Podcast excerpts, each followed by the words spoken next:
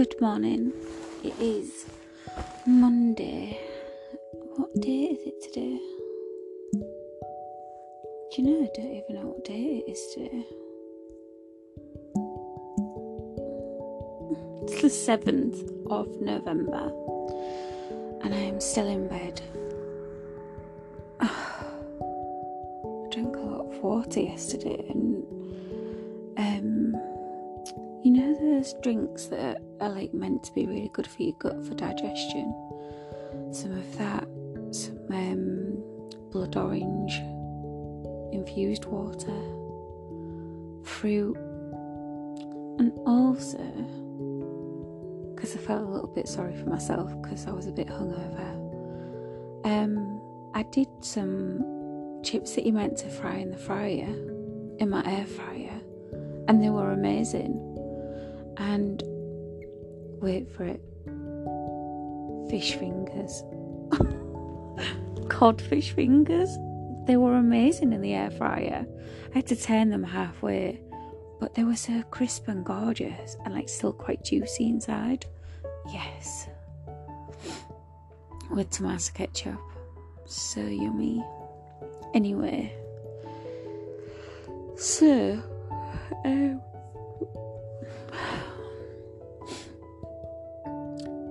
it was Thursday. Yeah, Thursday night. I was on Bumble and I come across this guy who is smiling. Beautiful, beautiful smiles. Oh my god. And everything is with a plate of good food in front of him. So I'm like, this is like a double happiness. So he's smiling and he goes, I could tell some of the restaurants actually. And he's like, whoa, you know food. Anyway, so I really should go make a cup of tea because I need to get up and do stuff. Um, and there's no work on the house today, so it's quiet, which is lovely. Anyway, so um, and I get talking to this guy, and he's staying in York, and I'm like, oh, I love York. I didn't say that. I thought, oh, maybe I did. Anyway, so um,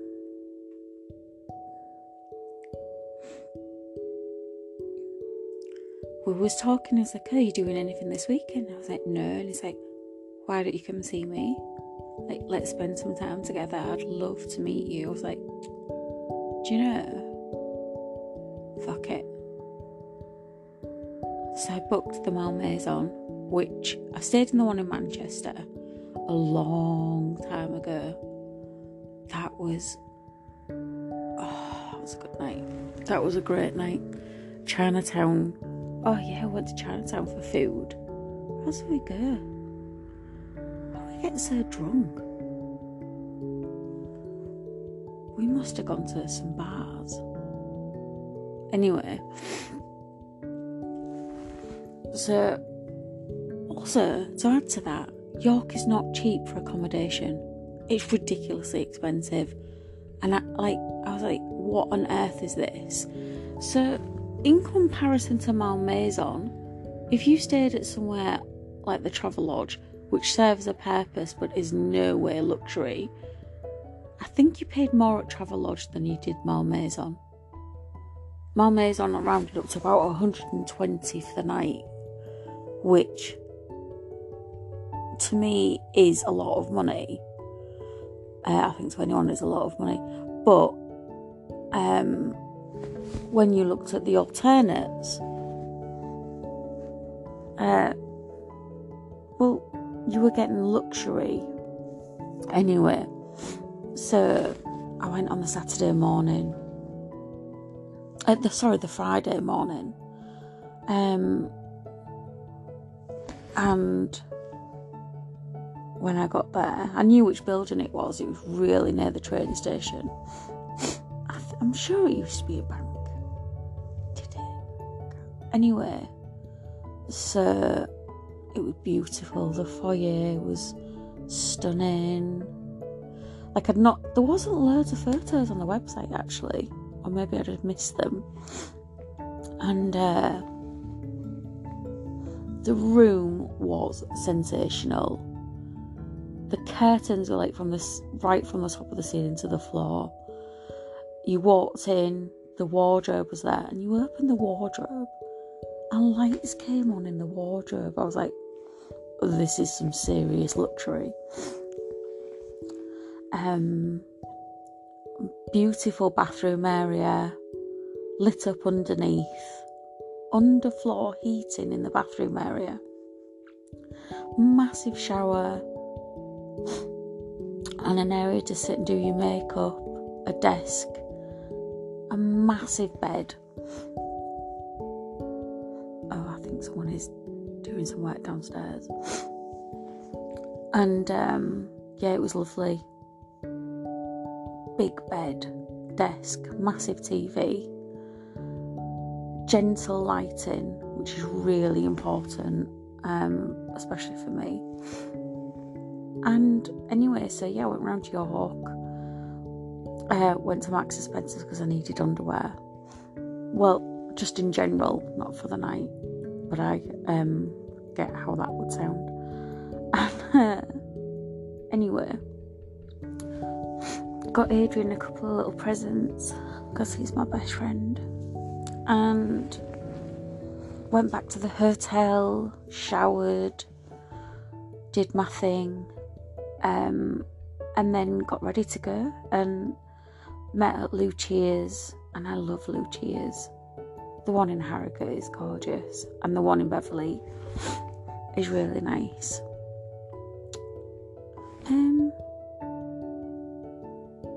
oh yeah, because Lucia's said that they were affiliated with the restaurant that I was going to, we were going to eat at, because it was so late in the week to be booking something. So I booked this restaurant called Cotton Craft, and I was like, let's go early, and we might be able to get a table early, and we did, which was really lovely, and the food was sensational.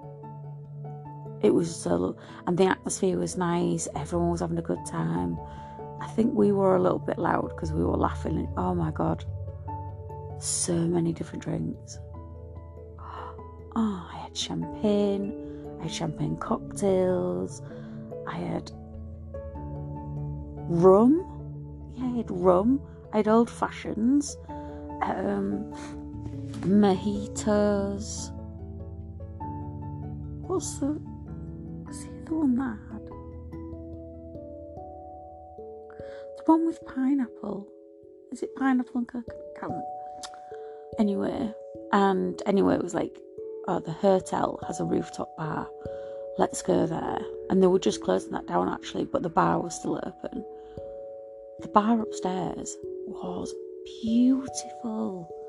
Oh my god. Anyway, great night. I went to bed. I was like, nice meeting you, but I want to go to sleep. And then we met the next day. It was lovely, great guy. Um, and then I came home. I actually, actually had to get the bus there because the trains were on strike. Luckily for me, I like the bus. Actually, it didn't feel that long. I did sleep a little bit, but it wasn't that busy.